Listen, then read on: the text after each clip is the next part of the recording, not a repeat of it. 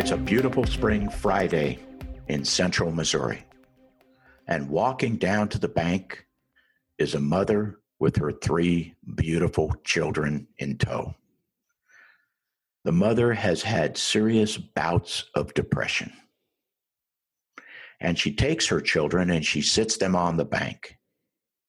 And while they're happily sitting on the bank, the depressed mother pulls out a handgun and systematically shoots each one of these children. And then she takes the gun and puts it to her head and kills herself. Detectives are called on Saturday morning and they respond to that riverbank where they have a tragic and grisly crime scene to follow and to investigate. City streets and the quiet town boulevards. The scene of the crime is the focal point of every investigation. Here, you've joined the team on a thread of evidence where your mind will be open to the exciting science of forensic investigations. Dr. Ron is a nationally renowned forensic criminologist who leads the nation's finest forensic death investigations team. Your host, Dr. Ron Martinelli, will lead this investigation. With me today is former homicide detective Darren Dake of Death Investigations Academy outside of St. Louis, Missouri. Darren, let's take us through this crime scene so that our listeners can understand what forensic death investigations is all about.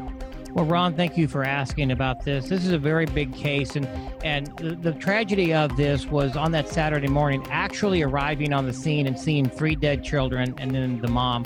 Uh, we knew we had somebody that had died, and, and they said it was multiple, but we didn't know, uh, of course, how many. Uh, when we get there to see three children dead on a riverbank, of course, was tragic. And even uh, being a death investigator for so long, homicide investigator, it was still it was still pretty heart tugging.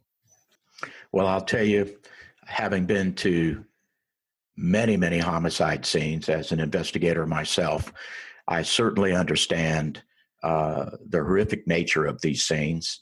And we have to put those things aside as responders and compartmentalize that for later on, but cue in on exactly uh, how to solve these types of crimes and uh, there, there are obvious protocols that we need to go through. We need to obviously establish the crime scene. We need to uh, isolate that crime scene, uh, start the investigation process, look, identify, uh, recover, and analyze evidence, and uh, do a variety of things uh, to try to determine, first of all, cause and manner of death. Well, manner of death is going to be gunshot wound, but suicide, homicide, combination of suicide, homicide, those are all important things that we have to deal with as death investigators. Let's talk about what some of those protocols are. Yeah, Ron. So in this particular case, what made it more difficult was that we had, of course, four bodies at that point. And so not only were we having to process the scene as you would with one body, we had to do that four times. Because what you have to keep in mind is although this is a scene as in of itself, each body is a different crime. So there was three homicides and then a suicide. Now at the time we didn't know that wasn't four homicides. We didn't know at the time. We just had dead people. So we have to start, uh, like you said, uh, cordon off the area, secure the scene, get people back. Now we're on a riverbank. We got a storm coming in. All that was fighting, and and really we had to start from where the car was parked and start processing this area you know, for anything at this point, it could be a homicide. So, do we have a cigarette butt? Do we have even the finest hair of somebody? You know, could be on the ground. I mean, all of that has to be processed, and that's an, a huge task. And then when you get to the bodies themselves, of course, each body has to be processed in and of itself because uh, they were these were all girls. So, was the children sexually assaulted before they were murdered? How you know why were they there? So you can imagine on the scene, it was it was hours and hours and hours of dealing with this uh, on the scene level, uh, looking for the most minute piece, and also protecting any DNA evidence that might be on the victims that could lead to a suspect. Now, ultimately, we did determine through investigation that it was a suicide. Uh, mom killed the kids and then killed herself. But again, when you first get the call, there's no way to know what you have. You've just got a huge case and you're going to be there for all day dealing with it. And you know, there's so many challenges to these crime scenes, uh, depending on the circumstances, because every single scene that we go to is unique in its circumstances. And some of the things that we have to fight, some of the challenges we have, are if first responders get there, and I'm, I'm not talking about the police component, but I'm talking about EMS, I'm talking about the fire department, I'm talking about uh, swift water rescue, just in case, because we're at a river. Uh, it's springtime. Usually those rivers, uh, you know, it's still raining. Those rivers are rapidly rising. Uh, they could destroy evidence, and uh, people walking through the crime scene can certainly uh, contribute to the challenges of evidence being uh, adulterated or, or destroyed. So those are all, you know, and you mentioned the weather. The weather t- sort of time compresses everything, right? And now we have to, uh, you know, maybe bring shields or or tents or things like that to try to uh, protect our crime scene. And we're looking for in many cases, the most minute trace evidence that we can possibly find.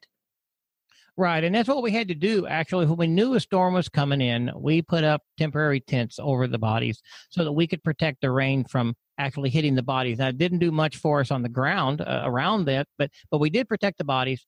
Uh, and when the storm passed, and we continued uh, to process from there. And, and keep in mind, in, this particular case, uh, these individuals wasn't from our county; they were from quite a ways away, which meant we did we didn't know who they were. One of one of the first tasks after we got the bodies out of the scene was just determine who these people are because you can't even start down the road to a conclusion or a suspect until you know who they are and, right. and, and identify them. Well, and that's very important. And, you know, for those people that uh, maybe see crime scenes on television that are real crime scenes, and they'll see that, you know, bodies are, are, are left out in the open. Of course, we try to cover them for privacy and things like that.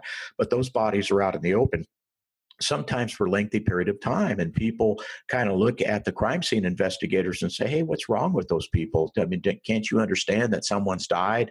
Well what they need to understand is that those people are dead and if there are no witnesses who speaks for them? And so, who are the people that have to process the crime scene uh, where we have a giant puzzle with some piece, pieces missing, with some pieces fitting in the wrong way, uh, and you know how how do we do that? Well, sometimes we have to have a lengthy crime scene investigation, and sometimes the bodies uh, we still have to keep them there so that we don't destroy trace evidence. And then we do try to get those bodies out of there just as quickly as we possibly can because we have feelings and emotions ourselves. But it is so much more important as far as priorities are concerned so we can help those dead victims uh, to be able to get as much trace evidence as we possibly can from each of those crime scenes. Right. And that's where it's important to use barricades things like that that doesn't touch the body, but barricades and things that will block people from seeing the body. Um, but a case that we all know about is the Ferguson, Missouri, which is right up the road from me, the Michael Brown case. One of the things that caused the problem in the beginning was they left Michael on the ground for so long. There's no barricades, and of course, all of his friends and family was around there and seen him laying on there in the middle of the road for so long. It was necessary, but it could have been alleviated by, by, by maybe moving him faster, but also by putting some barricades up and protecting Michael Brown's dignity of laying in the middle of the road. That caused a lot of hate in the community, and then of course it spawned from there. The original thing was was just that. Um, uh, he wasn't he wasn't shielded, and I and I think you can't really touch the bodies, but yes, I think shield. And in this case, it takes hours. We need to shield it from public view. Right. And, you know, just as an aside, and I wrote about this in my very popular book, The Truth Behind the Black Lives Matter Movement and the War on Police. I uh, did forensic analysis in the Michael Brown case and followed the United States Department of Justice investigation. I wasn't a member of the United States uh, Department of Justice at that time as an expert, as I am now, but uh, that did uh, anger the community. And that has a lot to do with training and resources. And, you know, we're going to talk about that type of thing in, in our third segment of, uh, of our program today. You know, there's so many things at crime scenes uh, that we have to look at as crime scene and death investigators. And of course, we've been talking about trace evidence, uh, but we also need to talk about how we classify these uh, these death scenes uh, with respect to homicide. We need to find out if it's an organized or disorganized crime scene. And we also need to look at uh, the issues of what's referred to as proprietary interest. Now, that's a good term for our listeners to understand because you rarely hear that on the CSI movie shows. Proprietary interest is generally defined by three elements. Number one, something that someone brings to the crime scene something that someone takes from the crime scene, and finally, the way the crime scene's manipulated. So, Darren, why don't we talk a little bit about disorganized versus organized crime scenes and proprietary interest a little bit? Well, and in this particular case, you know, it, uh, well, first off, disorganized and, and, organized, and then you've got this combination of both depending on the scene. And so correct. Confusing. And and I know that the, the lay people out there that watches CSI on TV and things like that, uh, it seems like it's spelled out for them and but in, in reality it's not spelled out so much. But in this particular case uh, it was pretty organized because there there uh, there was a vehicle there was four bodies and there was a gun. And really that's all there really was about this except we didn't know who they were. Uh, but as we got into this we found out it was very organized because there was a plan that was made. She executed the plan flawlessly and you know it was it was it, and she even chose the area which was about an hour and a half from her home so she even knew where she was going. She didn't go there by chance. Uh, and in this case, you know what what the what she brought to the the crime was the weapon which she just bought a few days prior. Right. And so those are very important issues of proprietary interest. And it shows planning, it shows methodology. And uh, of course, it's an extremely bizarre type of homicide case because uh, it's a it's a uh, more of a matricide fratricide uh, killing where you're killing your own children. And motive has a lot to do with that and it fits into what we refer to as the psychological profile of the person that commits the homicide and or suicide. Right and ron most of the time when a mother kills a children most of the time it is to protect the children. Now, that's not always the case. Sometimes mothers kill children for selfish reasons, but a lot of times it's to protect the children. Uh, you know, the, the, the one that we've heard about that killed all, five children so they didn't uh, end up getting older and going to hell. Uh, the, the, the mothers that kill their children uh, to protect them in some way. then, of course, in this particular case, it was the same way. Uh, she was suicidal, had been suicidal, uh, tried to get the help the day before, uh, the, the hospital turned her down for admittance, um, and she decided that she was going to go ahead and kill herself. But she loved her children so much, and by all accounts, she was a fabulous mother, a fabulous mother. And she could not see her children being raised without her. So, because she needed to die, she felt it was in the best interest of her children to kill them so that then she could die and they wouldn't be raised without a mother. That happens a lot in these cases. And you know, uh, 80% of my caseload, uh, I mean, right now I've got 45 homicides I'm actively working right now as a, as a forensic expert. Most of them are police involved. But I will tell you that 80% of my caseload deals with mental health issues. And, you know, rhetorical question for our audience that follows uh, a thread of evidence is that how many times have we talked about mental health issues during this program? You know, we just finished talking about the Parkland, uh, Florida uh, mass active shooter killing at the high school, mental health problems there. Uh, we had the mass uh, shooter uh, over here, Texas, not too far from my offices outside of San Antonio, Texas. Mental health is a huge problem. And you know, I'm sure that there are many mothers uh, listening to this program today and grandparents, and you're saying, my God, how could someone do something like that? Well, when you're stuck in that mental health darkness of depression, uh, your mind does strange things to you, and your processing is just far from normal. It's quite abnormal. Now, you know, Darren, one of the things that, that you and I have to do in something like this, uh, following something that we've determined uh, to be a, uh, in part, a homicide, uh, suicide, is we have to do what's referred to as a psychological autopsy on uh, on the killer. Uh, can we talk about that a little bit? Yeah, and that was done, of course. And once we determined, or once we felt that we had a, a, suicide murder, uh, because we still didn't know if it was a full, uh, just a four homicides. You know, we found the, the the the husband, and and his alibi checked out, and and but then he told us his wife had mental illness, and he'd already reported her missing, and and so as we go through and get a background on the mother, that's where the psychological autopsy comes in. That's where you want to know as much about her as far back as you can go. I mean, if you can go back to when she was a childhood and work forward, I mean, that's even good. But you know, had she had suffered mental illness? Did she recently have a job loss? Does she have a medical condition or something? What? Who is she? That's how. That's how we know she was a good mother. That's how we know she was a very, very good mother. She loved her children and was a great mother. And you say, well, how can a great mother, if she's so good, why'd she kill her kids? Again, she was such a good mother. She didn't want anybody else to be bad to her children. Now that doesn't make sense to us, right?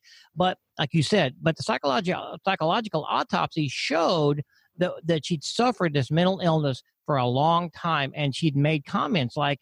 Um, she's uh, she's never going to kill herself, even though she wants to, because of her children. Uh, uh, that's the only thing that kept her going. Uh, she finally got to the point that she couldn't. In fact, uh, the uh, she killed her children on a Friday. Uh, we got notified on a Saturday. She tried to check herself in on a Thursday uh, to a mental health hospital and was tell, told them that her medication wasn't working. She felt like she wanted to kill her children and herself. Um, she needed to check herself in. Uh, the doctor was on call, called him on the telephone, and the doctor says, Well, um, why don't you just go ahead and double your medication and come in and see me on Monday? Of course, that was Thursday. Uh, Friday, she took her kids out and killed them. Right. Well, you know, I'm not an MD, so I don't diagnose, but I am a PhD and, and a certified medical physician. Uh, investigator at the physician's level, just to mention a little bit about psychotropic medication. And by the way, uh, there is one out of five people in the United States that is on some type of medication. And so psychotropic medications are mood altering drugs. So what we use them for is to mitigate the, the negative effects of mental illness. Now, if it's a psychosis such as depression, mania, uh, bipolar disorder, which is a combination of mania and depression, or uh, schizophrenia, uh, those are lifelong conditions. So nobody's ever going to get cured from those conditions. But it doesn't mean that they can't have a relatively normal life.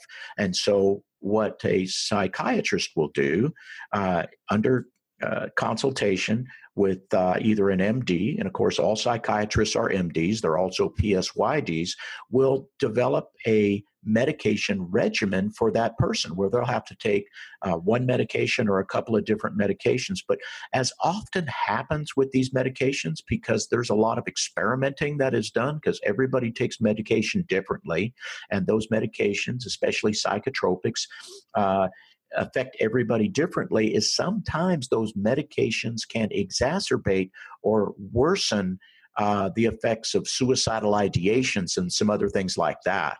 And that's what an MD really has to consider. If somebody calls you up and they say, hey, look, I'm taking psychotropic medications and it's worse or it's doing this or that, you really need to bring that person in for an assessment because if you tell them to double up on their medications, you might make things twice as bad as they are when the person comes to report those things to you. Right, and that's I guess what happened in this case. And no, she didn't double up her meds, of course, but that's that's what the doctor told her, and we know that because the reception nurse um, te- uh, testified, well, told our investigator that that was what was wrote in her notes from the doctor, and and that was another whole issue that's still going on. Uh, but yeah, it was, it was, a bad thing, and she did seek, seek help, uh, and she'd been seeking help. Uh, but she had a plan. She followed her plan. She'd bought a gun um, a few weeks ago. wasn't wasn't like she bought the gun today and did it tomorrow. She bought a gun several weeks ago. Um, yes, she was under psychological care, but she was not um, a threat to anybody else. And you know, just because you're seeing a psychiatrist for uh, suicidal thoughts, you know, they can't flag you in those cases. They, the FBI doesn't know that. So when you get a background check, it doesn't show and and but there's a lot of people suffer depression ron there there like you said there's so many people that suffer depression and takes medication that's fine. They would never hurt anybody right? You just don't know No, that that's exactly right. And when we do the psychological autopsy, uh, like you said, uh, you know, Darren, uh, we go back as far as we can. But a lot of times, what we do is we start out with the first 24 hours and then work backwards to 48 hours and 72 hours and maybe a week and maybe a couple of weeks. And what we're looking for, and here's another term to to write down, is we're looking for something referred to as flicker moments. Okay, so what what is a flicker moment? A flicker moment is the person uh, acting abnormally, acutely abnormally, and maybe it's one where the police are called out to the house, and uh, and this person has kind of gone off their rocker a little bit, and the police maybe have to come out do an assessment and evaluation, and uh, they have to involuntarily commit them to a local psychiatric facility uh, for 72 hours, and and that particular portion uh, of time is critical in the assessment of these individuals. Hey, look, when we come back from our break, I'd like to talk with you about another death case that you worked that I thought was extremely interesting. You're listening to Dr. Ron Martinelli and Derek Dake, death investigator on America Out Loud.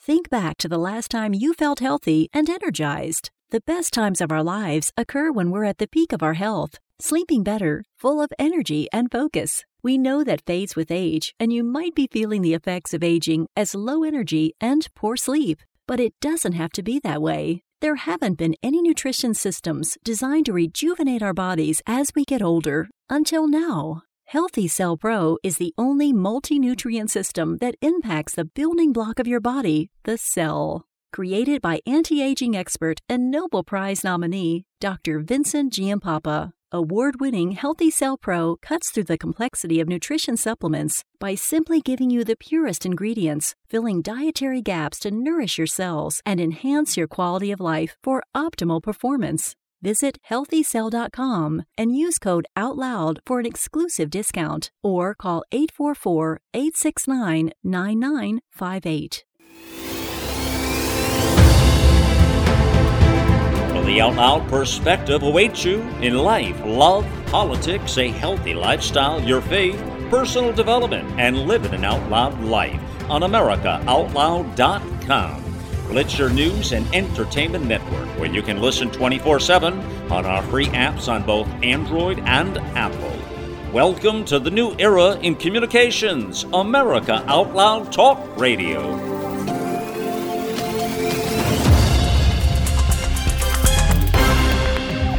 A sunny and hot summer day in central Missouri. And a mother in her late 40s is in the house in the morning with her stepsons that are sleeping in late. Each stepson is in a separate bedroom. During that morning, the mother walks into each bedroom with a pistol and fires one round into the chest of each of her sleeping stepsons and then walks outside the house. One of the stepsons survives, the other son is killed instantly. The severely wounded stepson walks outside and surprises the mother, who now understands that her homicide plan has been foiled. Seeing the son on the porch and panicking, the woman heads for her car, enters the car with her pistol, and puts the pistol up to her head and fires one round, instantly killing herself. Prior to that double homicide and suicide, the mother who had planned this homicidal scheme had made sure that both stepsons had good insurance policies and was telling friends and neighbors if anything happens to me or happens to our kids, you want to be looking at my husband. That one surviving son spoiled all of her plans and led directly to that suicide following what was almost a double homicide. Darren, take us through that crime scene. Well, Ron, here we are again with another case where a mother killed her children. And so that seems to be the theme of what we're talking about today is mothers killing their children. But this was a different situation. Uh, this wasn't a situation where the mother killed her children to protect them. This is one of those cases where a mother killed her children or attempted to kill both children uh, for greed. Uh, she was done with the marriage. She wanted out of the marriage, but she also uh, wanted everything to kind of go her way. So she ended up shooting both of the children and setting the house on fire. Now, the, the fire kind of put itself out, but like you said, when she realized that one of the children had came out of the house grasping a pillow, trying to breathe through the sucking chest wound, she realized that she could either walk back up to the porch and shot him in the head, or the gig was up. So she ended up taking her own life uh, to prevent uh, what would have so obviously come with her going to prison. Uh, Ron, she even had all of the papers and contact information insurance policies, everything was in her vehicle ready to go with her um, as she made her escape. Just that the one boy lived is why uh, is is what spoiled her. But there was a very unique part of this case was that the only person surviving with any gunshot residue on their hand was the survivor. Everybody else was clean. That was a unique part of the case. Well, boy, there's so many different levels of things to talk about, in, including GSR, what's referred to as gunshot residue.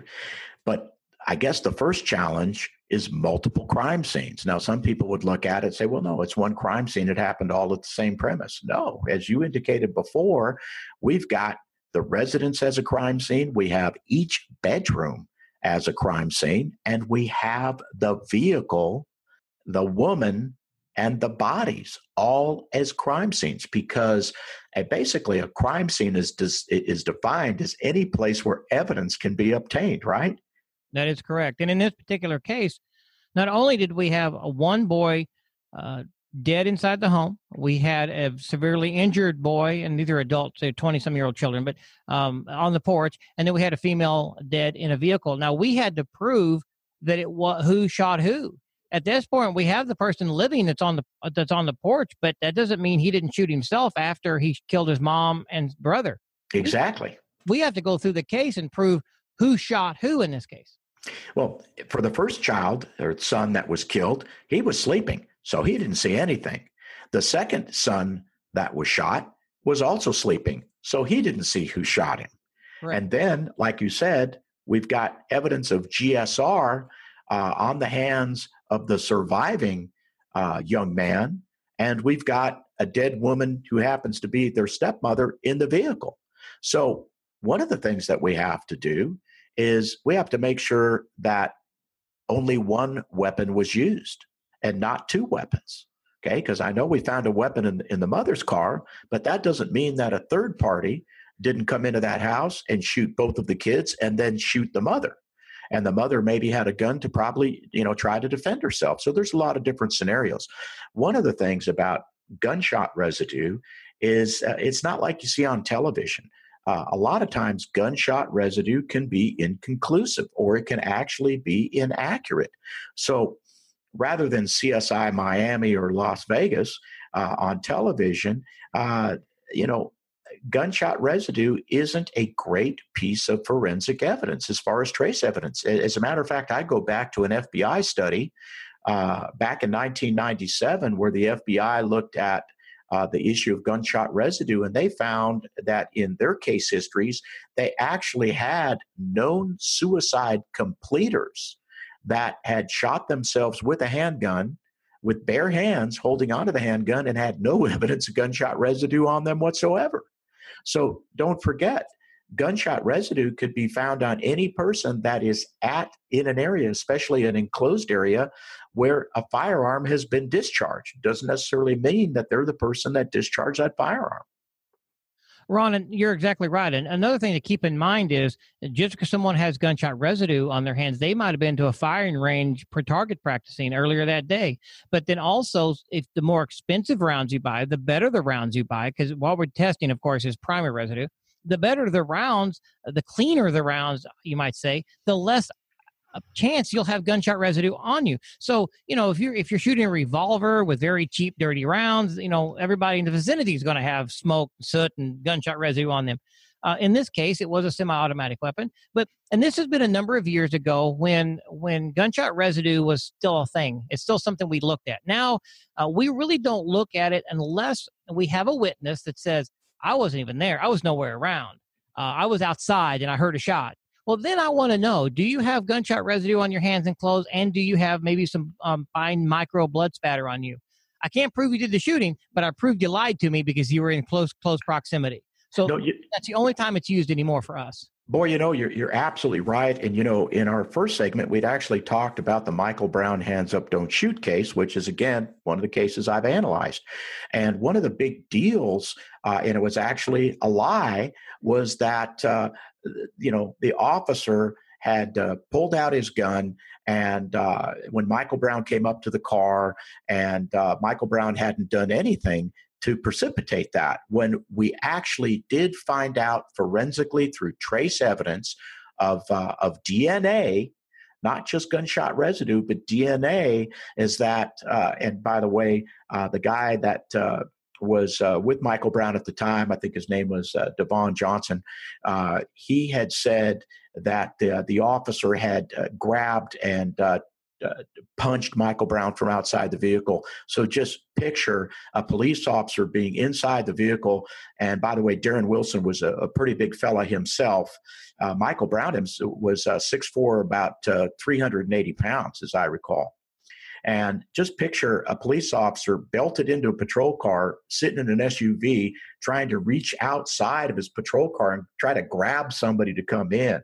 Well, actually, what we found out is that Michael Brown uh, punched uh, Officer Wilson two or three times in the face. Then, as Officer Wilson tried to grab his gun, Michael Brown grabbed the officer's gun, and there was literally a fight over the gun inside the vehicle where was a round was discharged, actually striking uh, Michael Brown. We were able to forensically put all this together to show more likely than not the fact pattern. I know I digressed a little bit talking about Michael Brown case, and again, uh, in, in, in my book, I'm going to give it another plug. Uh, the truth behind the Black Lives Matter movement and the War on Police on Amazon. I take you point by point by point through all that forensic evidence.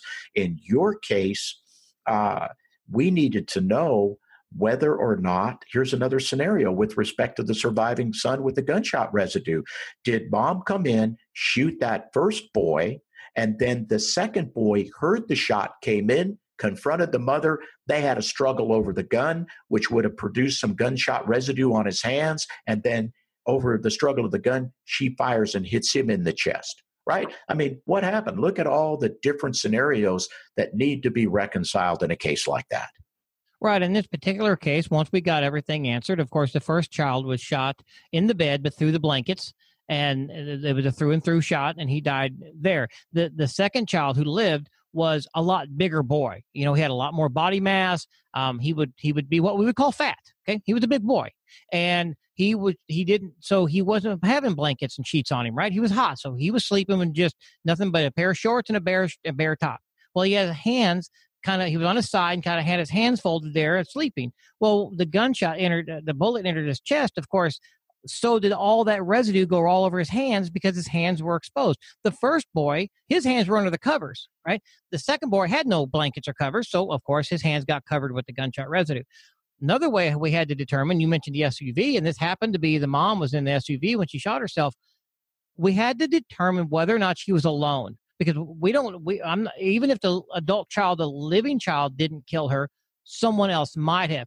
And the way we had to determine that was number one the bullet was a through and through and, we could it kind of was a back angle and if someone had been behind her they most likely would have been struck with the bullet. So we know that wasn't behind her. Then we got, got the vehicle into a dark place alternate light source a whole thing that's hard to explain in radio. But we were able to see that fine mist of blood that, that will come out of a gunshot, come out of somebody's wound that was 360 degrees in the car with no void. That meant there was nobody else. Door wasn't open. The window wasn't down. No one was beside her. So she was in the car by herself. Now she had no gunshot residue. And you say, well, well, how can you not have gunshot residue? She shot herself inside of a car.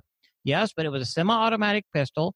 There was, you know, there the, the, nobody would have had gunshot residue had it not been for the boy the way the hands were because her gun, the gun she shot herself, was tightly up against her skin. So all the residue would have went inside of her body. Exactly. And boy, what a great description you gave of that. And that is a wonderful way to solve that piece of the puzzle. I wish we were on TV where we could actually do this. But your whole description about the 360 degree, uh, you know, blood spatter and and the void right? No void an absence of a void which would have meant somebody in the car where no the, the blood spatter would have hurt hit that person and right there would have been nothing behind it right? There would right, have been a, right. a void. That that's what darren's referring to. And some of this uh, uh, spatter that I'm talking about here was was like almost microscopic. You know, we we all think of spatter that okay, it splashed on the wall and you see all this red blood and that that spatter that's great. I'm talking about that fine mist that the listeners may not actually realize happens when whenever whenever a bullet enters a person's body. There's also blood that comes back out in the very the, the higher the pressure, the higher the impact, the finer the blood spatter. So, of course, a bullet has great impact. Well, you've got this really fine mist that sprays out. Well, that mist is going to coat things. Well, it takes UV lighting, it takes a magnification to be able to see that. That's how we were able to prove the big drops were easy to see. We had to see the fine stuff, and that took that took some uh, a little bit more uh, finesse. Yeah, and you know, let's go back to let's go back to that uh, that second boy, uh, the bigger boy being shot in that bed, and uh, you articulated that he had his hands up around his chest, and of course, he's shot in the chest. So, uh, in our ballistic scientist who's been on this program before, Lance Martini, is just phenomenal, uh, would tell us that that has a lot to do with distances between the muzzle of the gun and uh, and the impact of the round okay? Because don't forget, when those bullets go out, they go out with explosive energy and there's gunpowder, uh, both. Uh, uh, gunpowder that's burning up and gunpowder that hasn't yet had an opportunity to fully uh, ignite. And depending on the closeness between the muzzle of the gun and uh, and where the, the gunshot wound is, we could have something referred to as patterning or tattooing. And then don't forget, when that son puts his hands up to his chest, right, which is very normal. You get shot in the chest. Oh my God, what happened to me? You put your hands up to your chest. All of that um, gunshot soot uh, is doing what? It's transferring from the gunshot wound area onto your hands. Okay. And, and I thought you made a, a, very good description talking about how clean the primers are and everything like that. Uh, that it'd be very normal where the woman wouldn't necessarily get gunshot residue on her hands if she had a pretty clean primer and was using good ammunition. Right, exactly, and that, that was the case in this situation. So uh, we weren't surprised not to find it, but of course that's only one part of the investigation. Uh, we, you know, we had the witness uh, statement, but all he said was, "I just woke up and I was hurting and I couldn't breathe. I didn't know why." He put a pillow on his chest and walked outside. He's the one said he's seen mom go to the vehicle, and he's the one said he's seen mom shoot herself. Again, all that is is just we, we had to have the evidence. And keep in mind, um, she had set the house on fire after she shot both boys. I don't know if I mentioned that, but she set the basement on fire. Now that fire kind of burned itself out, but there was a lot of smoke in that house until it got itself burnt out. So the boy woke up, the house was on fire, his chest was hurting, and all he was trying to do was get out of the house. That's why he grabbed the pillow and was getting out of the house because of the smoke. Wow. And, you know, we talked about proprietary interest. And what are the three elements? Something that somebody brings to the crime scene, someone that something takes from the crime scene, and the way the crime scene's manipulated. So, what does the mother do? She brings a gun to the crime scene. Okay. What does she do? She takes paperwork from the crime scene that's proprietary to her. Then those kids, in other words, the insurance policies, all of those things. And then what does she do? She sets fire to the crime scene to cover uh, her actions, which is the way that the crime scene is manipulated. Man, you got three for three there. Right, exactly. And this was a tough case, but uh, we were able to prove it in court. Uh, well, we had what's called in, a coroner's inquest. That's when when you, you want to decide whether or not there's enough evidence to proceed uh, which direction you want to proceed. And that's another whole show. But in this case, we brought a jury together. We presented all of the evidence to independent jury, um, and then they ruled that uh, the mother did, in fact, commit two shootings and then shot herself. Because us as investigators knew that. Us as investigators had the proof, we had the facts. But you can imagine the community outcry here. We had one surviving boy who did what to who. Uh, that's why we brought a jury in during a coroner's inquest and and let them decide through the evidence. You know, Darren, that's that's great. You know, I'm not usually involved with coroner's inquest, but I'm very much involved with uh, reviewing uh, grand jury transcripts. Uh, can you tell us a little bit more about the coroner's inquest uh, procedure?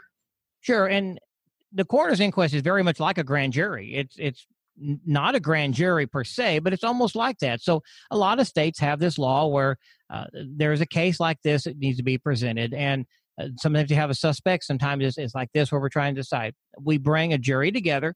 Uh, the, the the coroner's office, the death investigators, the police, everybody testifies as to what they know about the case, uh, and then the jury is the one who decides if they believe that a crime has been committed and who committed the crime.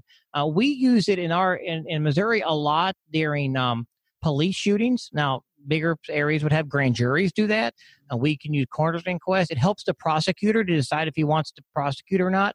Um, it, it's it's not mandatory, but a lot of times you can. In, in, courts have what's called a preliminary hearing prior to going to circuit court. A, a, coroner's inquest, a grand jury, can bypass the preliminary hearing because it, the evidence has already been heard. So it's really the same, only it's ran by the coroner medical examiner uh, type situation. The only real difference is that an opinion can be given, Ron, where in in, in, in other court cases, other court circumstances, facts only. But other the other second important difference is a coroner's jury, a jury on the coroner's inquest, can ask questions of the of the witness. In other cases, jury just has to sit and listen. But in these type of cases, if a juror has a question, they can actually ask the witness a clarifying question, and they can even ask, "Well, what's your opinion, officer? What do you think happened?" And the officer can give his opinion they can weigh in on that and they can use that. That's the two differences. Otherwise, it's really just a big grand jury. Okay, and so the medical examiner or the coroner, or even if the, the county is uh, fortunate enough to have a forensic pathologist like we have on our forensic death investigations team, uh, they establish before the jury the cause and manner of death. Is that correct? Yes, that's what they're doing. They're actually d- telling the jury what they believe the cause and manner of death is and how it took place, like meaning who the suspect was if there was a suspect and whether they feel charges to be brought. Hey, Darren, why don't you go over for our audience, for our listeners, uh, the basic manners of death, okay, that a coroner or an ME would establish?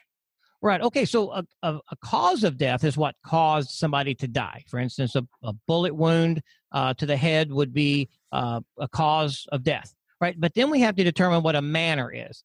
So there's five manners. There's homicide, which we know what that is, murder. There's suicide, that's self-murder, self-inflicted. Okay. There's natural, that's where someone dies of natural causes. There's an accident, and then there's the dreaded undetermined. And some uh, coroners, medical examiners don't like to use that undetermined, but I like that undetermined if you don't know. There's we don't want to guess at the manner. So here's a quick example a gentleman gets ran over by a pickup truck and his wife ran over him. Was it a homicide or an accident? It's not natural. It's obviously not suicide. We don't want to determine it yet, but he was ran over by a pickup. The wife was driving. Did she accidentally do it or was it murder? That's how we figure it. And then we have to determine that, and that's the manner. Now we know the cause. Blunt force trauma to the chest, crushed his chest, crushed his heart. He died of a dissected aorta. We know the cause. Was it? What was it? An accident or was it homicide? That's what the manner is. And the manner is going to determine who goes to prison, if anybody. And, you know, just like a, a, grand jury or just like a preliminary hearing, the standard of proof that we use is probable cause, okay, which is generally defined as specific uh, circumstances, statements, facts, and forensic evidence that leads us to believe that a crime has been committed and a particular person committed that crime. So that is our probable cause standard of proof. Darren, when we come back, let's talk about medical examiners and coroners and forensic pathologists and what they do. And then let's talk about the need for training uh, in these areas. You and I both understand that. And, uh, and we'll talk about what you and your company does for a living. You're listening to Dr. Ron Martinelli with death investigator Darren Dake on a thread of evidence on America Out Loud. Let the silent voices be heard. It's the rallying call that started it all. AmericaOutloud.com. For a wide spectrum of programming from world and political news, societal and cultural stories, law enforcement, our military heroes, and much more. News blogs, informative podcasts, and entertaining videos. Welcome to the new era in communications, America Out Loud Talk Radio.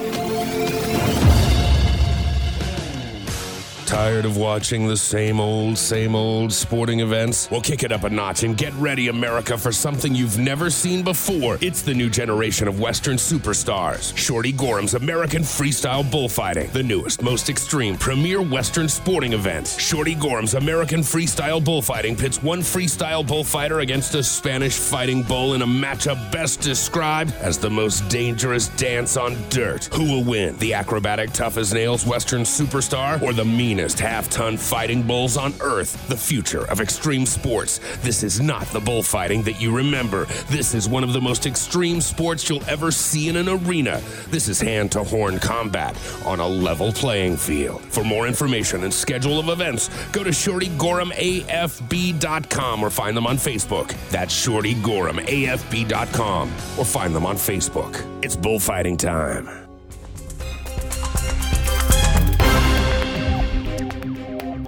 Back in central Missouri, and it's wintertime, and it's daylight hours. And a mother in her 20s, in fact, a new mother, has got her three month old infant with her in the living room. And that mother systematically smothers that infant who dies by asphyxiation law enforcement personnel get a call from the emergency room about a dead infant, respond to the hospital, and begin their death investigation. With me is death investigator Darren Dake. Darren, take us through that crime. Well, Ron, this was a really another one of those heartbreaking uh, situations because it was a it was a baby involved, and uh, through our investigation, we realized that mom had had this child at the hospital three times for difficulty breathing. And that makes a red flag to begin with. Uh, but as we started investigating this, we realized uh, we pulled some medical records and things, and we realized that uh, that we we felt this was probably more of a Munchausen by proxy situation where the mother was smothering the child to get attention. Uh, and and the short of it is, our investigation showed that she had actually done that. Um, and in this particular case, in the in, in, the end, she had smothered the baby with a blanket, um, basically just to make the baby stop crying, uh, and then put the baby into a swing and went and took a shower. Now, the interesting part about this case is that this baby was on one of those apnea monitors that monitors its breathing and heart rate and would go off if it stopped breathing because it had two incidents before. Well, knowing that we needed to seize this piece of equipment because it doesn't belong to the parents, it belongs to the company that's renting it to them.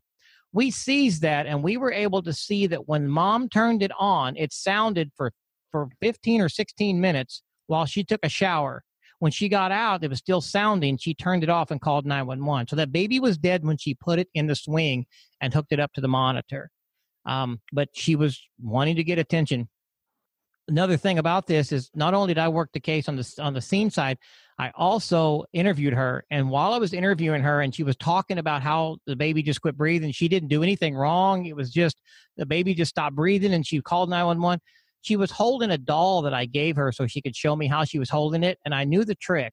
I had her take me through it, and while she was holding the doll, and I could watch her hand on the baby's face, pushing down on the baby's face. As she told me one story, her subconscious was acting out the truth. And when I brought that to her attention, she finally broke down and started crying and she confessed everything. We had enough evidence, but she did confess to killing her baby. Well, you know, that is just a fascinating, albeit tragic story, but it just points out a, a couple of things, Darren, and I'd like to just compliment you on your uh, just immense level of experience and a couple of things that you brought up that might be uh, a strange term to some of our listeners, and that's Munchausen by proxy. And you knowing what that dynamic was all about was critical in, in your investigation and interview process, and, and also securing certain types of evidence, medical evidence that we needed. The second thing is you were using what we refer to as more of a kinesic method of interviewing, which is not only listening to people, but watching what they do behaviorally and using the doll as an important interview prop. Can you talk a little bit about uh, Munchausen by proxy so that our listeners understand what that is? Well, certainly, and it's an old term, and it's one of these psychological terms. But the Munchausen by proxy is the Munchausen syndrome is hurting yourself or doing something to get attention. It's usually medical, it's usually something like that. But Munchausen by proxy means that you're hurting or someone else or doing something to someone else to get attention. So, if for those of you that don't know what it is, I have a child and I like the attention. So I hurt the child and I keep the child sicker than what they really are. And I give them medication they don't need because then I get to dote on the child and the doctors dote on me and I get to go to the hospital. And I'm the center of attention. Even though my child is the one that's sick and hurt, I'm the brave one. I'm the good parent. I'm the one that's suffering of a sick child. And all along, I'm the one hurting the child so that I get the attention. That's Munchausen by proxy. In her case, she was doing the same thing. She was hurting her child so he could be rushed to the hospital, and everybody was like, "Oh, no, that's so terrible! Oh, that's so terrible!" The child would survive. She went too far the third time, and the child died. But it was all for her attention. It was all so that she could get the attention of people feeling sad for her. And you know, just think I mean, you and I have been around the block a few times. We've got the T-shirt, as as they say, uh, but there are so many, not only police officers, detectives, but also medical personnel in some cases, especially like sheriff, coroners, people like that, that don't have that level of training, but need desperately need that level of training, especially in rural areas. And that's the type of training uh, that you and your company Death Investigations Academy outside of St. Louis, Missouri, provide the people with, our professionals. Can, so, can you talk a little bit about what you do for living as a law enforcement and medical trainer in death investigations? Yeah, certainly, Ron. Thank you. And and we have uh, been teaching death investigators for a long time. Uh, we're one of the largest in the country that teach death investigation because that's all we so focus on is uh, death investigation. And one of the things we do is we take uh, coroners, police officers, medical examiner investigators, and we uh, systematically walk them through how to investigate cases. Uh, sometimes we just talk about specific cases like child death or suicide, but then there's also the certification programs, the level ones. We got a 40 hour academy, both online and classroom. We're teaching them how to do a better job because, Ron, like you said, death investigation in rural areas, and, and not even just in rural areas, but sometimes it's hard to come by police officers got a lot of training. Defensive driving handcuffing procedures. There's a lot of training for police but death investigation specific is limited. Also it it, it goes it's, it's sad to say but death investigation coroners medical examiners sometimes are the last funded. There are states in this country right now that need five or six more pathologists and they only have one. It's underfunded. It, it, it it's uh, it's we don't want to talk about the dead people so we don't want to fund it basically is the attitude now, these people aren't getting trained.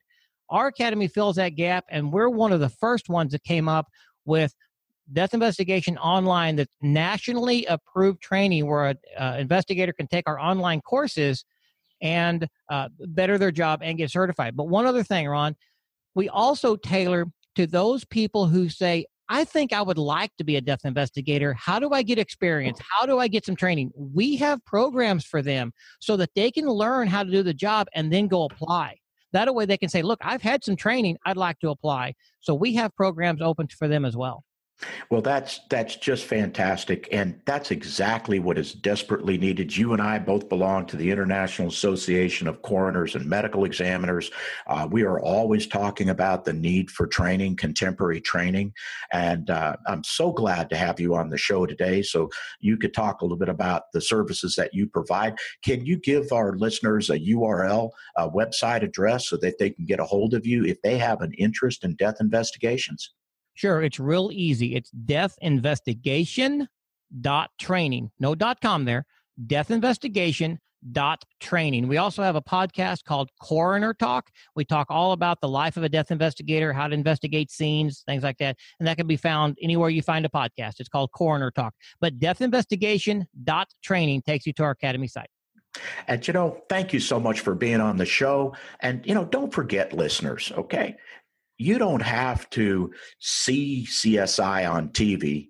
You can be CSI. The the forensic community is really opening up wide for new positions. You don't have to be a police officer. You don't have to go into the police authority side of it. Uh, you can go into the forensic side. You can be involved uh, involved in uh, death investigations, coroner work. Uh, you can get uh, you can be taught in trace evidence. There's all these openings now, and I'll tell you why. Because a lot of the agencies can't afford to have police officers doing the CSI work. It's too expensive. But that's why there's just greater openings for civilians. Hey, do yourself a favor and give me an email at drron at americaoutloud.com and I'll personally respond back to you, maybe hook you up with Darren and his company, and I can point you in the right direction for uh, CSI related jobs in your future. You're listening to Dr. Ron Martinelli, forensic criminologist and forensic death investigations uh, detective, Darren Dake at Death Investigations Academy on a thread of evidence on America Out Loud.